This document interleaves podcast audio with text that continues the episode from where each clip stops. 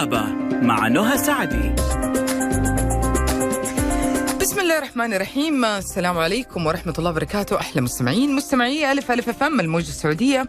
مستمعي برنامج طبابة ألف اللي بيجيكم يوميا من الأحد الخميس بإذن الله. معي أنا نهى سعدي من الساعة 1 للساعة 2 بعد الظهر وبيكون معنا ضيف وضيفنا بيكون من النخبة والنخبة فقط من الأطباء في مجالهم. آه وزي ما قلت لكم حلقة اليوم حتكون جدا جدا ممتعة لأنه من أفضل الأطباء معانا اليوم والموضوع جدا شيق رغم أنه لسه ما قال السلام عليكم قال لي أنت انت مدمنة سكر. فحنعرف ليه قلت قلنا دي الكلمة لأنه زي ما قلت لكم اليوم موضوعنا أصلا عن إدمان السكر. بس خليني أقول لكم اليوم آه، حلقتنا آه، من النهدي Care وبيقدموا لكم زي العادة طبعا خدمات وعروض وأشياء جدا جميلة. الآن في عيادات النهدي Care بيقدموا عرض باقة مقاومة الإنسولين ب 799 ريال بس بدل 1100 ريال. وبتشمل كشف أخصائي باطنة وتحليل بول بالكامل كرياتين صورة الدم تحليل الكوليسترول تحليل السكر الصايم وتحليل الإنسولين وتحليل السكر التراكمي. احجزوا استفسروا اتصلوا على الرقم 9200 24673 9200 24673 أو عن طريق تطبيق عيادات النهدي Care. اللي حاب يتواصل اليوم معنا في حلقة إدمان السكر حيكون اتصالك على 012 616 1100 رسائلك على 05566 8901 معك iPhone معك iPad معك أي جهاز نظامه iOS ادخل على متجر Apple أو Apple Store حمل تطبيق ألف ألف FM. معك جهاز نظامه Android ادخل على Google Play حمل نفس التطبيق فيسبوك تويتر انستغرام قناة اليوتيوب كلها نفس الحساب. ألف ألف FM سناب شات على ألف ألف FM Live حلقتنا اليوم حتكون موجودة على قناة ألف ألف FM على اليوتيوب خلال ساعات. اللي حاب آه، يسمع الحلقة ثاني تكون مصدر مرجع.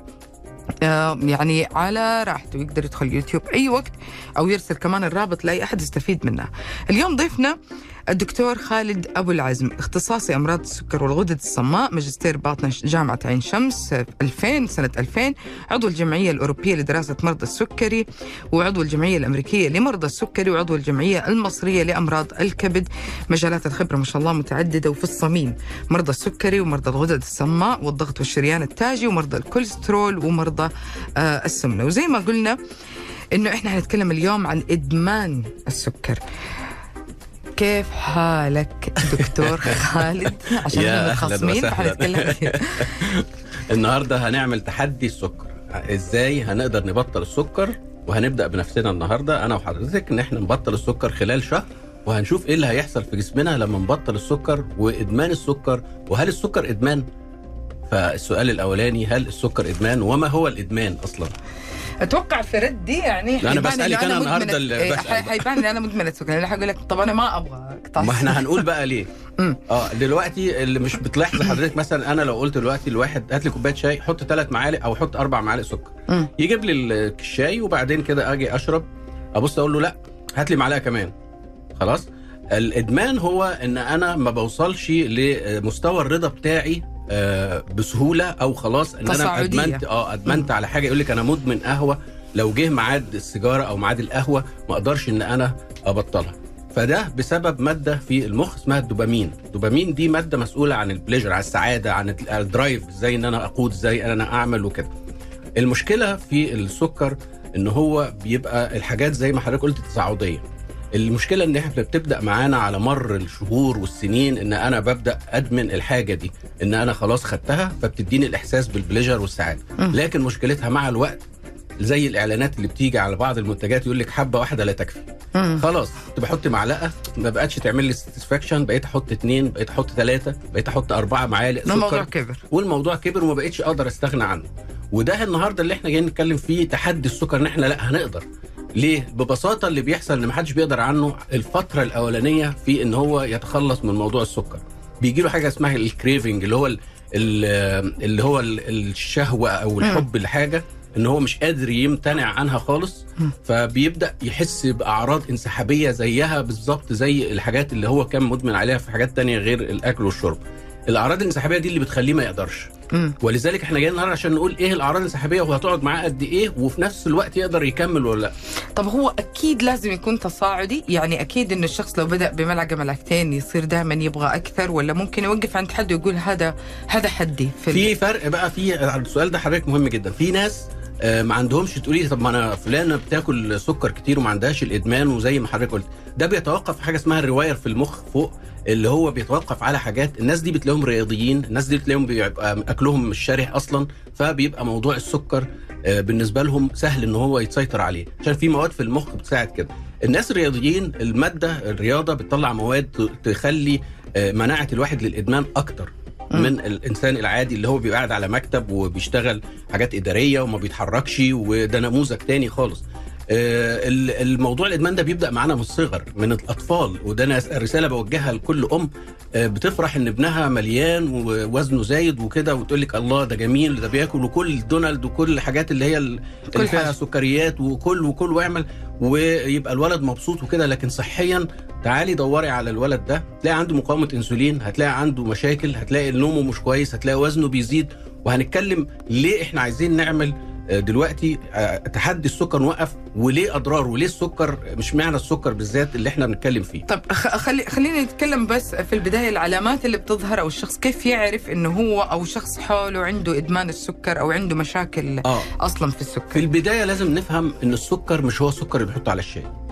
وفي البداية لازم نفهم إن جسمنا كله تخيلي حضرتك في معدل السكر اللي إحنا أنا كنت محتاجينه. حاسة انها حتنكد علينا.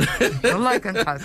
تخيل حضرتك مثلا إيه السكر اللي موجود عندنا مثلا لو أنت فكرتي جسمنا كله الخمسة لتر دم بيدور فيهم قد إيه سكر؟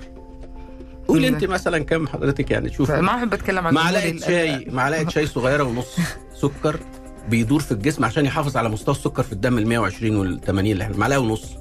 إحنا حضرتك بناكل 40 50 ما شاء 60 الله. معلقة. ليه؟ السكر مش هو السكر اللي بحطه على الشاي.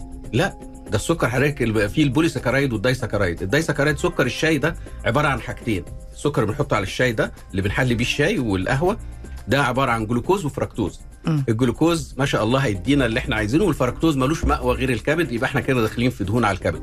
دهون الكبد اللي بتبدأ معانا من الصغر اللي. بتنتهي بتليف وحاجات زي كده. أدي أول إيه؟ خطوة. ال polysaccharide اللي هو starch اللي هو starch اللي هو إيه البطاطس وال والحاجات النشويات زي الرز والمكرونة وال starch الحاجات ال polysaccharide دي بقى المعقدة يعني. والعيش طبعا اللي هو الخبز يعني ال bread وبأنواعه كلها والأسمر والأبيض عشان الناس تقول لي أنا باكل الاسمر لا مم. كله زي بعضه. كل زي بعض ف... فده بقى اللي بيعمل السكر ده اللي هيعمل الإدمان مش السكر اللي الناس مفكرة إحنا بنتكلم على السكر اللي بيتحط على الشاي لا. ده كل اللي إحنا بنقول عليه ده. مم. العلامات بقى اللي هتعمل وتسيبها في جسمك نتكلم عنها باستفاضة بس النقطة المهمة إنك تبدأ معانا النهارده وتكون حلقة جديدة ليك في حياتك إنك تلحق نفسك قبل ما تصاب بالأمراض اللي إحنا هنتكلم عنها دلوقتي. بعد الفاصل طبعا حنبدأ آه، نتكلم في هذا الموضوع. خلينا نقول إنه أنا أعرف إنه الكثير يعني الثقافة صارت جدا جميلة برضو مهما كان عند المجتمع صار يعرف إنه السكر مو بس هو السكر الأبيض آه، أو ال- ال- السكر اللي موجود بس عارف إنه في كل الأحوال آه، لازم يبدأ يسيطر لأنه في ناس اللي تضررت من جد عرفت إنه الموضوع ما هو سهل وما هو هين برضو في الآخر. لما بدأوا يتضرروا من هذا الموضوع اللي حس بدوخة سكر يمكن وحدة انخفاض أو ارتفاع بدأ يحس بالاختلاف. حنطلع فاصل جدا قصير تواصلكم معنا على 012 616 1100 أو على 055 6689 واحد. خليكم على السمع.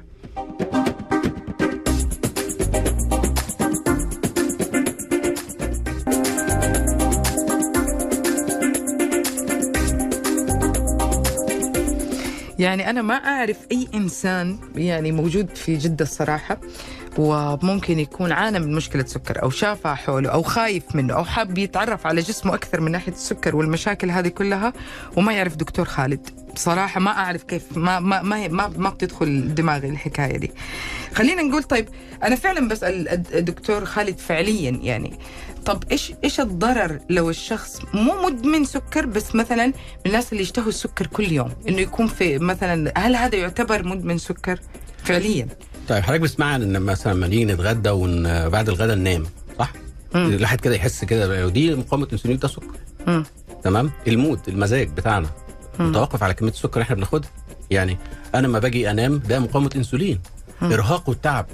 مين مثلا بيسمعنا مثلا ما بيروحش الحمام بالليل يروح الحمام كذا مرة بالليل وما هوش عارف إنه عنده مقاومة انسولين وعنده سكر عالي ما دي أضراره كذا مين ما راحش عمل أشعة تلفزيونية وقالوا له أنت عندك دهون على الكبد؟ هو بيسمع كلمة دهون على الكبد عشان باكل دهون. لا خالص مش الموضوع مش كده خالص. دهون الكبد ده موضوع تاني وموضوع كبير يلا حتى أنا فاهمها كده الصراحة. لا طبعا. هو الكربوهيدرات بتتحول إلى سكر والسكر آه، بيتحول بواسطة الإنسولين اللي هو ستورج هرمون يعني بيخزن إلى دهون في الجسم يحتاجها وقت الطاقة. والكبد عضو غير مهيأ لحفظ الدهون فبيحافظ الدهون بتكبر. فالكبد يدخل كمية دهون بعد الوقت النهارده دخل كل يوم من بداية الطفولة من بداية الطفولة بتبدأ الأم تأكل ابنها أكل غير صحي ويبدأ ال- الكبد اللي هو مش مهيأ أساسا لحفظ الدهون يبدأ يعمل غرف جديدة لحفظ الدهون يوم الكبد يتضخم ويبقى فيه دهون. الدهون دي مش صحية بتعوق عمل الكبد وبعد الوقت يحصل تليف وبعد الوقت يحصل إيه؟ بعد التليف تبقى محتاج تدخل في مشاكل كبيرة جدا منها من بدايتها خالص الأصل أصل فيها كان السكر الزيادة. العلامات التانية يجي له جرح وما يلمش معاه. يجي له جرح يقعد فترة طويلة في جسمه مش مش بيلم معاه. والعلامات اللي بعد كده تبص تلاقي المشاكل بقى يروح الموضوع تكرار الحمام بالنهار وبالليل بشكل رهيب. التركيز بيقل الرؤية بتبقى ضعيفة ويروح لدكتور عيون ويلبس نظارة وحاجات زي كده. ال- ال clarity بقى اللي هو ال mind بتاعه وال sense والإرهاق وعدم بذل الجهد في العمل ده برضو من ضمن الحاجات اللي بتبقى بسبب ارتفاع السكر. وهو ما بيحسش بيها وما بيشعرش بيها. هي دي مقاومة الإنسولين اللي بتبدأ من فترة طويلة وبيتعرف عليها في الآخر إن هي سكر بعد فترة. ممكن يكون عرض أو عرضين أو ثلاثة مش مو ضروري تكون كل الأعراض موجودة. غالبا بنسبة كبيرة هتبقى عرض أو اتنين أو ثلاثة زي ما حضرتك بتقولي إن هو غالبا بيبقى مرهق مش حاسس إنه مبسوط بقاش يطلع يحس بألم في المفاصل في, في جسمه ألم في إيديه ورجليه. النقرس بيبقى عالي حمض اليوريك أسيد بيعلى لأن الإنسولين بيعلى مع السكر. أنا باكل سكريات فبيرفع الإنسولين. الإنسولين إخراج ال uric acid. ما هو ال uric acid ده بيعلى ليه؟ يا إما زيادة إنتاج يا إما قلة إخراج. مم. فالإنسولين بيقول له لا مش هخرجك. يفضل مم. في الجسم يقوم يصيب. يقوم الناس اللي عندها مقاومة عندها الام في الأعصاب على عندها الام في في المفاصل. وللأسف النوعية دي لما بتعرف إنها عندها سكر بتبقى جاية بمضاعفات. ما بتبقاش جاية. ولذلك إحنا إحنا الرسالة بتاعتنا ان إحنا نجرب. إحنا ما فيهاش حاجة خالص ان إحنا هنجرب. صح. الناس بتجرب. ثلاث أيام ما بيقدرش عشان الأعراض الانسحابية لترك السكر. هي دي اللي بتخلي الناس تتراجع عن موضوع إنه يترك السكر. هو بيتهيأله المستحيل. مش هقدر أنجح. أنا إزاي أتخلص من ال... إن أنا آكل سكريات وتمر وال... وال... والحلويات والحاجات دي كلها. كل ده مجرد إنه يقعد ثلاث أيام بالظبط. ثلاث أيام هيبدأ يتخلص. الجسم هيظبط معاه. الكريفنج اللي هو الإحساس اللي هو الإدمان والاحساس ال- إنه مش قادر يستبعد كل ده هيروح منه. وهيبدأ بعد ثلاث أيام لو حضرتك حطيتي له سكر في القهوة أو شاي هيبقى حاسس بغثيان ومش قادر وهيرجع ويطلب القهوة أو الشاي بدون سكر. ثلاث أيام مش أكتر إحنا مش طالبين منه أي حاجة كده. ويكمل شهر ويشوف. ويا ريت نتقابل بعد شهر ونتكلم على الفوائد اللي هترجع ليه بالنسبة ليه لو اتبع التعليمات دي. مم. يعني أنا أنا صراحة توثيقا لهذا الكلام آه، في في استضافة الدكتور خالد قبل فترة. أنا من الناس يعني هم عارفين أنا اتكلم في الموضوع ده حتى في البرنامج الثاني إنه أنا أنا مرة أحب القهوة كنت أشربها دائما بسكر. فطبعا بين السكر اللي كذا وبدايل السكر ومش عارف يعني كانت حيرة لكن لما الدكتور خالد نصحني قال لي أعطيها أيام وكان قال لي يعني يمكن حول الأسبوع. فعليا في ثلاث أيام أربع أيام وقفت ال- ال- السكر تماما في المشروبات القهوة والشاي والحاجات دي كلها. لكن أنا ما أعرف إني أنا مدمنة. كيف أتخلص من إدمان السكر نفسه؟ كيف أتخلص من إنه أنا أبغى السكر باشكاله وأنواعه؟ يعني آه، حتى طبعاً. في كيف كيف كيف اول أول خطوة كيف أعرف إذا أنا أيوه مدمنه سكر أو لا؟ ما هو طبيعي. اولا ال- الادمان السكر العلامات اللي إحنا قلنا عليها هتلاقي في سقاليل بتطلع في الجلد هنا ويروح لدكتور جلدية ويشيلها بالليزر وحاجات زي كده. السقاليل دي علامة. في علامة بتبقى داكنة بتظهر في الرقبة بتظهر كده. العلامات الجلد كتيرة جدا للناس اللي عندهم إدمان السكر ومقاومة الإنسولين. ال- ال- زي ما اتفقنا ال- الارهاق يجي له تعب كتير باستمرار دور برد كتير. مناعته ضعيفة. المناعة بتاعته ضعيفة لأن مقاومة الإنسولين دي ممكن يصاب بحاجات في أمراض في القلب أمراض في في الكلى أمراض حاجات كتيرة جدا. وهي أساسها في البداية إدمان السكر. إدمان السكر وقلنا مش إدمان السكر اللي بنحطه على الشاي إدمان السكر الحاجات النشويات والكربوهيدرات. كل حاجة ربنا خلقها باعتدال لازم تبقى زي معتدلة في كل شيء. لأن لأن أنا مثلا ما يكونش ينفع الناس مش متخيلة يعني قد إيه مثلا أنا باكل شوية بطاطس صغيرين كده محتاجة جري 5 كيلو. مم. طب أنا جريت في اليوم قد إيه ولا اتحركت قد إيه؟ أنا قاعد في المكتب ما بتحركش. صح. تمام؟ كل ده بيتراكم مع الوقت وكل ده هيصيبه بعد كده ويبدأ يشتكي بآلام وغريبه ولما تقولي له بطل الحاجة دي يقول لك لا مش هقدر.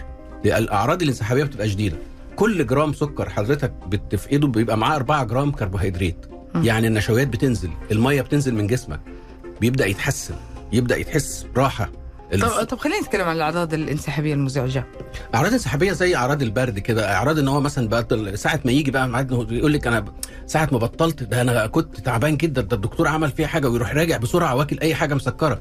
أنا ما بيهديش اعصابها إلا لما آكل آيس كريم أو حاجة زي كده. يجي له صداع يجي له ألم. ليه بقى؟ لأن ال ال ال لما بقلل الكربوهيدرات السوائل والصوديوم والحاجات دي بتبدأ تقل والبوتاسيوم والحاجات اللي في الجسم اللي بتحافظ على الإدمان وفي نفس الوقت كمان الدوبامين بيبدأ إيه بس طبعا إدمان السكر مش زي إدمان الحاجات التانية المخدرات والحاجات دي خالص. الموضوع بياخد له وقت قليل جدا.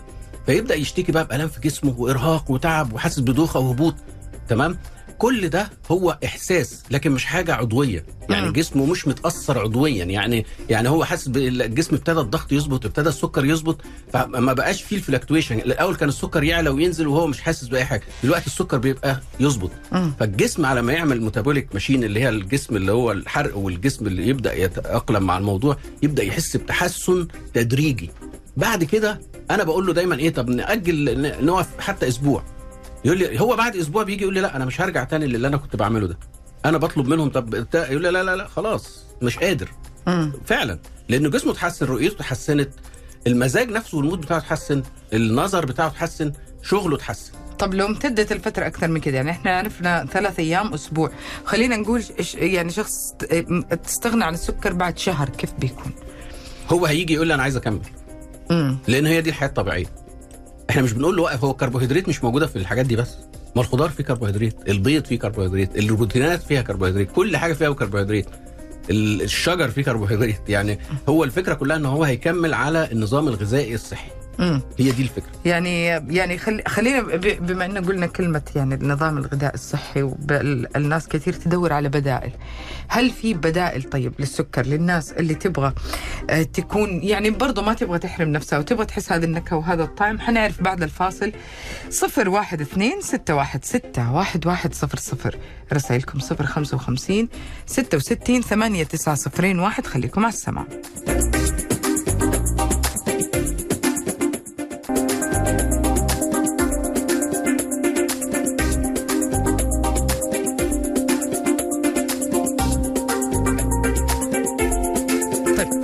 نبدأ أول أول فقرتنا مع الاتصال نقول ألو.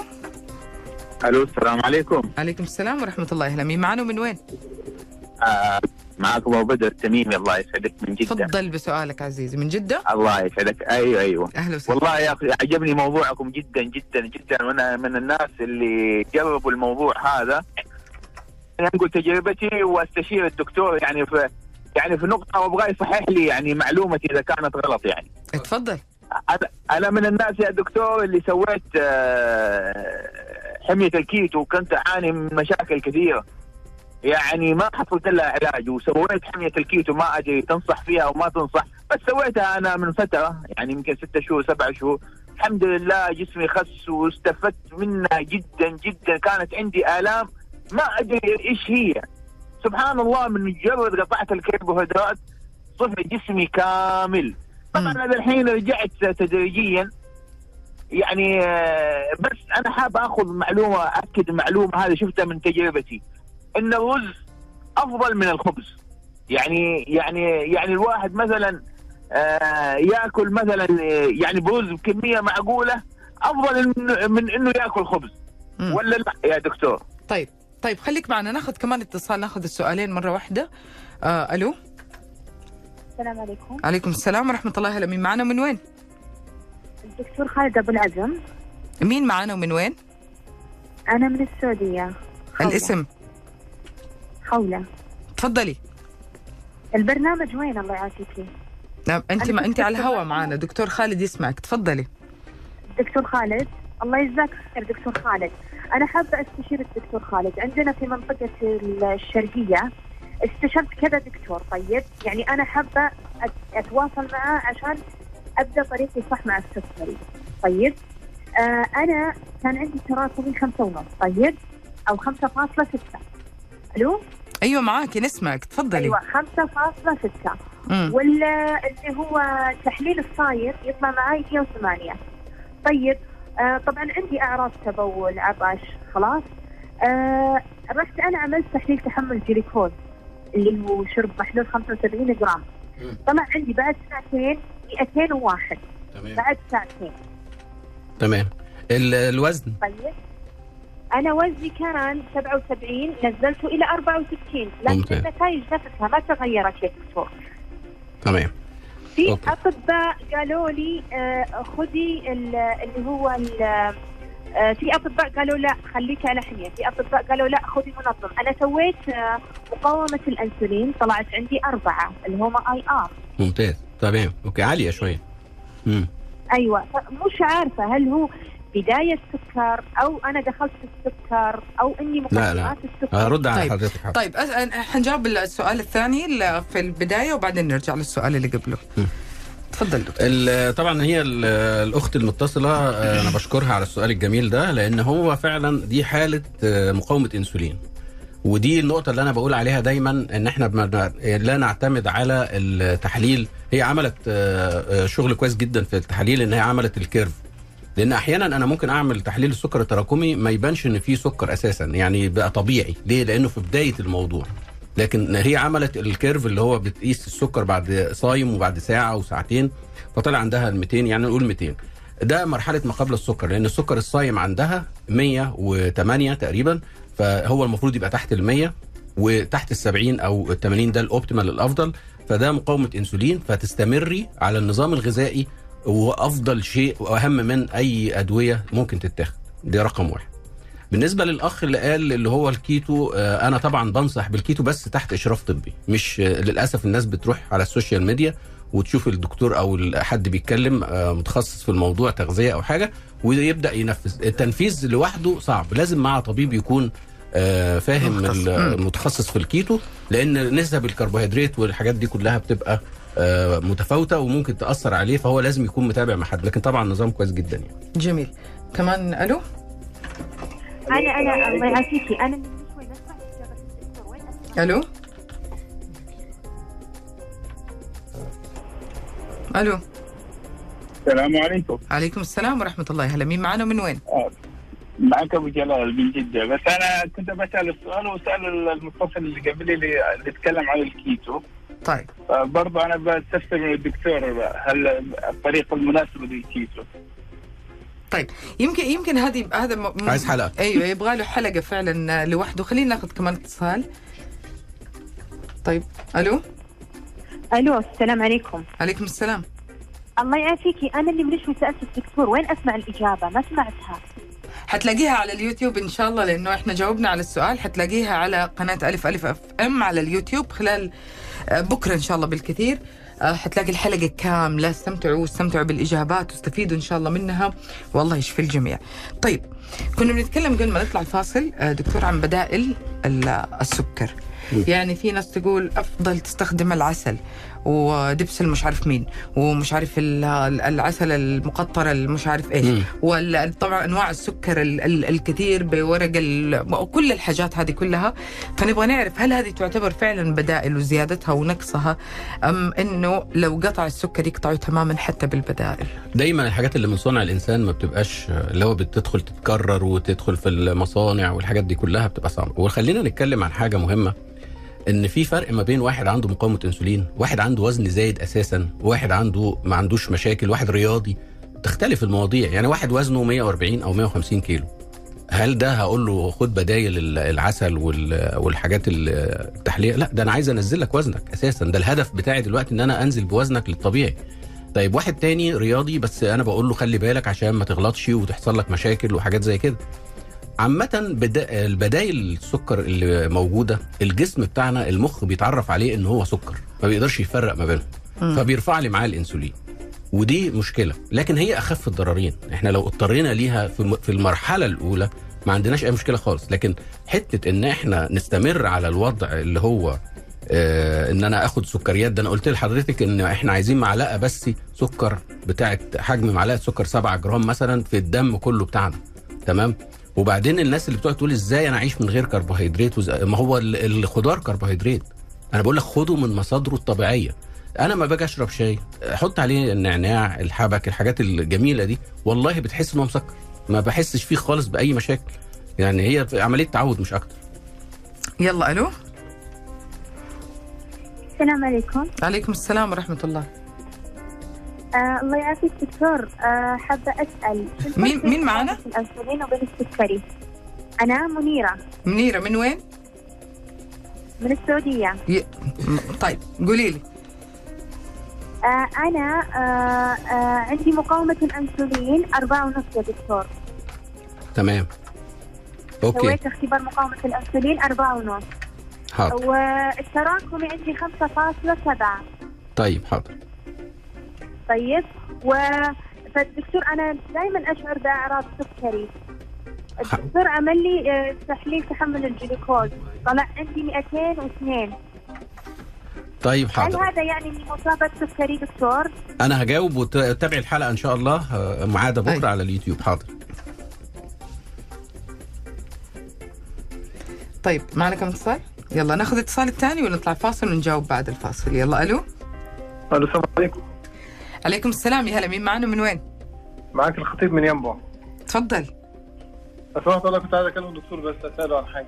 يسمعك الدكتور تفضل سمحت يا دكتور والله حضرتك أنا كنت مريض ضغط أو آه، اتفضل الدكتور قال لي أنت عندك ضغط وكده. فكان وزني حوالي 110 فخسيت حوالي 30 كيلو والضغط نزل و وبطلنا علاج حبوب الضغط بقالي حوالي خمس شهور. مم. ضغط وقيت مظبوط؟ الضغط كل يوم كنت باخد آه، لا مش مهم اسم الدواء ال- الضغط دلوقتي مظبوط؟ الضغط دلوقتي بقيسه بالجهاز بتاعي كل يوم 105 110 على 60 65 في الحدود دي. طيب بس أنا عندي مشكلة لما بروح المستشفى بيعلى بيوصل 140 150 طيب حاضر. ده أنت عايز حلقة لوحدك بصراحه ماشي. والله مشكله يا دكتور كمان أنا جبت اصحابي كلهم وقلت لهم الضغط ولقيت ضغطي أحسن من ضغطهم هم طبيعيين ما خدوش علاج ضغط ومش تعبانين يعني. خلاص. طيب طيب. طيب. خليك معنا حنطلع فاصل وراجعين حنجاوب على الأسئلة اللي اتسألت. خليكم مع السمع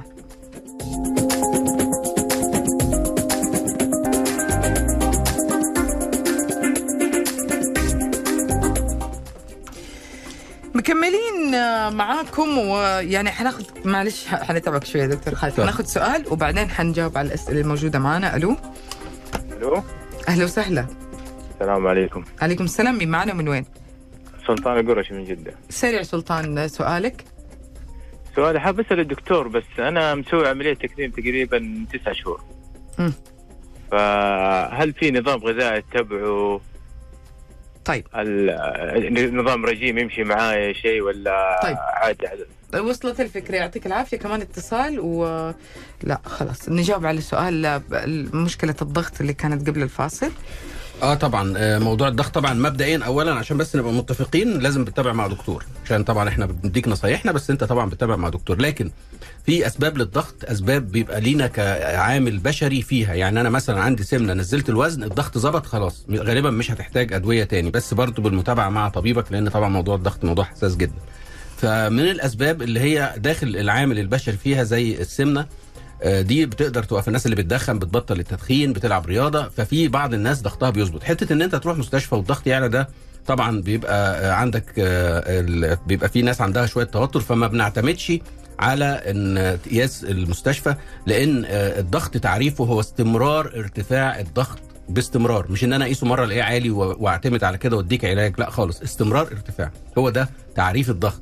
ما ينفعش يجي لي العياده والاقيه رقم كده ايا كان وأقول لك لا خلاص يلا خد الدواء ده وروح و... وانت تبص تلاقي تاخد الدواء ويجي لك هبوط. فلازم ده استمرار ارتفاع. جميل.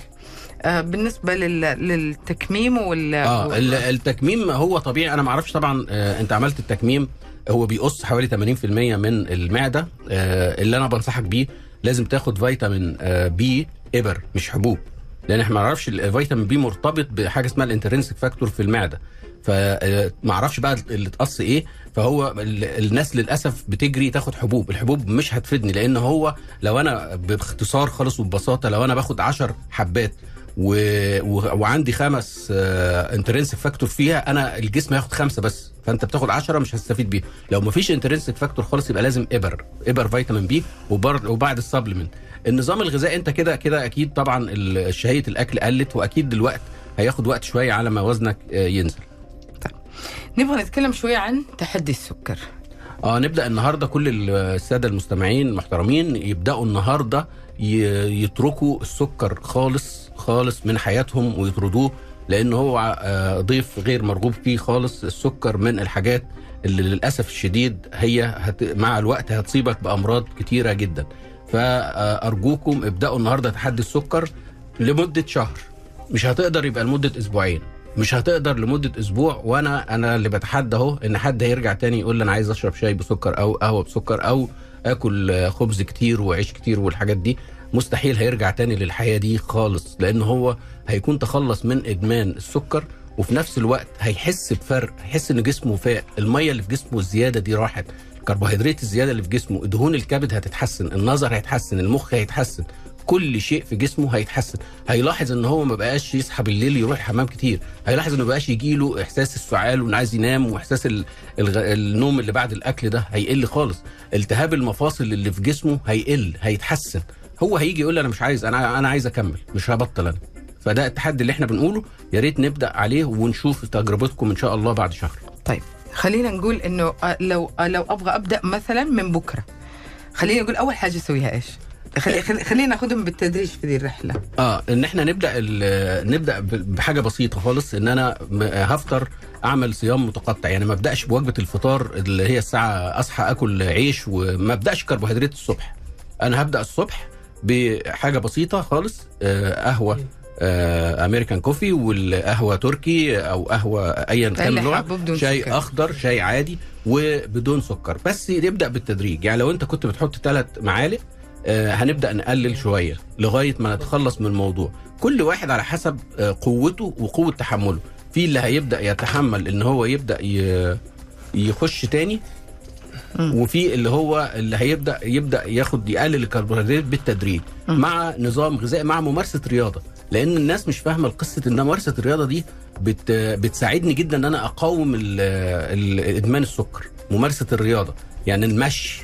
أنا ما بطلبش جري. وبطلب لا ايروبيك يعني أنا همشي ال- المشي الايروبيك الفرق بينه وبين الايروبيك إن أنا بمشي بحيث ضربات قلبي ما تزيدش قوي وفي نفس الوقت بتمشى جسمي ياخد ويحرق الإنسولين والحاجات اللي بتبقى في العضلات ودي ودي بتبقى حاجة مهمة جدا. والصيام آه، المتقطع. الصيام المتقطع ده عايز له حلقة لوحده إن إحنا نبدأ بقدر المستطاع. أنا كنت بنام 8 ساعات فبصحى أفطر لا أجي الفطار ساعتين كمان يبقى أنا كده صمت 10 ساعات. 8 ساعات منهم لل... لل... للنوم نفسها. طيب. أنت. بس تكلمنا عن الرياضة في حاجة أنا أبغى أسألها. يعني كثير اختلافات وكثير قاعدة أقرأ دراسات وتختلف وآراء مختلفة. آه، أتمرن رياضة أول ما أصحى من النوم ولا ما أتمرن؟ اكل شيء خفيف ولا لا؟ في ناس يقولوا مش عارفة الأنسولين إيش بيكون حاصل فيه والمش عارف مين إيش بيكون حاصل فيه وبيصير بياخذ الجسم من طاقة المش عارف مين وحاجات نبغى نسمع منك دكتور. اولا ممارسة الرياضة آه ما لهاش اي كل واحد ليه قواعده الخاصة في حياته. في ناس بتشتغل بالليل في ناس بتشتغل بالنهار فيمارس في الوقت اللي هو المناسب ليه. ممارسة الرياضة طول ما حضرتك قادرة إنك تمارس الرياضة مارس الرياضة. يعني بره يقول لك اجري علشان كذا. مثلا اجري من أجل ال- البلد اللي أنت فيها عشان صحتك كل ما هي كانت healthy وكويسة. أنت مفيد لوطنك مفيد لبلدك مفيد لنفسك وأسرتك. يعني مسألة على الريق مسألة على ال- طالما قادر اعمل. طالما قادر اعمل. طالما قادر ت... ما في ناس وهي صايمة في رمضان بتروح أبص عليهم في الجيم قبل الفطار بساعة والواحد بيبقى قاعد نايم ومستني يفطر مثلا. آه، قدرته كده تمام يعمل. طالما قادر ومفيش مشاكل خلاص. مم. آه في في في خلينا نقول بالتدريج ما في ما في شخص حيسيب كل حاجة. زي ما قلنا وكمان حيمارس رياضة في نفس الوقت. مين فيه الأولوية أكثر؟ إنه أنا أبعد عن السكر أول أو إنه أبدأ أحرق أبعد؟ عن السكر أول. ونبدا ممكن نبدأ بحاجة. وقف الحلويات. أنا موافق. وقف العصاير. ماشي لا أوكي؟ دكتور ما تقول موافق. هي صعبة على فكرة. لا ما أنا لا مش صعبة. ما أنا أقول لك على حاجة. إحنا قلنا ثلاث أيام بس. هو هيستحمل يوقف الاكل مثلا تمر متعود عليه فاكهة بعد الأكل آه الحاجات دي. لأن ده سكر فركتوز هيضرك مش هيفيدك. فسكر الفركتوز هيروح الكبد ملوش حل تاني. الرياضة أنا مش عايز رياضة دلوقتي خالص اللي مش هتقدر عليها لأن الرياضة المشكلة إن هو بيرجع جعان وبياكل أي حاجة قدامه. صح. فدي الفكرة. لا أنا أبدأ بالأول إن أنا أقلل والأفضل لو هقطع. مم. طيب في سؤال بس الشخص هذا اللي نختم فيه كان اتصل وكان بيقول هل فعلا في فرق بين الرز والخبز ومين لا. فيهم؟ لا. كله ده آه، بوليساكرايد وكله نشويات. ومفيش آه، لا طبعا. معلومة طبعا مش صحيحة. لا الرز هو الرز والرز الأبيض هو الرز البني هو كله. ده بيرفع السكر بعد آه، خمس دقائق وده بعد عشر دقائق فمفيش أي فرق خالص. كله هيرفع السكر بتاعك وهيرفع الإنسولين. وأنت مش مريض سكر بس هيرفع لك الإنسولين. يرفع لك الإنسولين يعني هتصاب بالمضاعفات اللي إحنا قلنا عليها. خلينا نقول إنه هذه الأشياء جدا بسيطة حسبة صح بطريقة صح لكن قبل هذا كله أنا حرجع أنصحكم في نهاية هذه الحلقة. تواصلوا مع دكتور خالد. يعني شوفوا جدولكم شوفوا نظامكم شوفوا تفرق عن الوزن عن الطول عن الحالة الصحية عن الأمراض المزمنة اللي موجودة عند الشخص. ولا تنسوا أنه الآن في عيادات النهدي كير بيقدموا عرض باقة آه، مقاومة الأنسولين ب 799 ريال فقط بدل من 1100 ريال. بتشمل كشف أخصائي الباطنة تحليل بول بالكامل كرياتين صورة الدم تحليل الكوليسترول وتحليل السكر الصايم تحليل الأنسولين وكمان تحليل السكر التراكمي. ما شاء الله هذا كله بس ب 799 ريال. احجزوا استفسروا اتصلوا على الرقم 9 اثنين صفر صفر اثنين أربعة ستة سبعة ثلاثة مرة ثانية تسعة اثنين صفر صفر اثنين أربعة ستة سبعة ثلاثة. أو عن طريق تطبيق عيادات النهدي كير استفساركم سؤالكم آه، حجزكم اللي أنتم حابين. دكتور خالد شكرا. ربنا يكرمك إن شاء الله وإن شاء الله نعمل حلقة بعد كده مهمة جدا هتفيد الناس وأرجو إن أنتوا تبدأوا التحدي من النهارده مش من بكرة. وبلاش حكاية اليوم ال free. خلينا في يوم free ده يا جماعة وكل واحد هيختلف من التاني. في واحد وزنه زايد عايز يخس في واحد عايز بس يغير نمط الحياة. أشكركم وتحياتي ليكم جميعا. دكتور خالد أبو العزم اختصاصي آه، أمراض السكر والغدد الصماء أبدع اليوم طبعا في إلقاء الفكرة وكيف كيف وصلتنا كلنا بأنه هي صحتك في الأخير. تحدي جدا لطيف. جرب ما ح... يعني ما حيضر. ما حيضر. وكل حاجة تيجي بالتخفيف بتيجي بالتدريج. أنت لو حطيت لنفسك جدول معين حتقدر تمشي عليه وبإذن الله الجميع يوصل. ألف سلامة على كل مريض وإن شاء الله يا رب الشفاء فال كل شخص بيعاني من أي مشكلة. على أمل يتجدد لقائي فيكم بكرة بإذن الله في حلقة جديدة من برنامج تيمبو الساعة 11 الصباح. كنت معكم أنا نهى سعدي. فمال الكريم وانتبهوا لبعض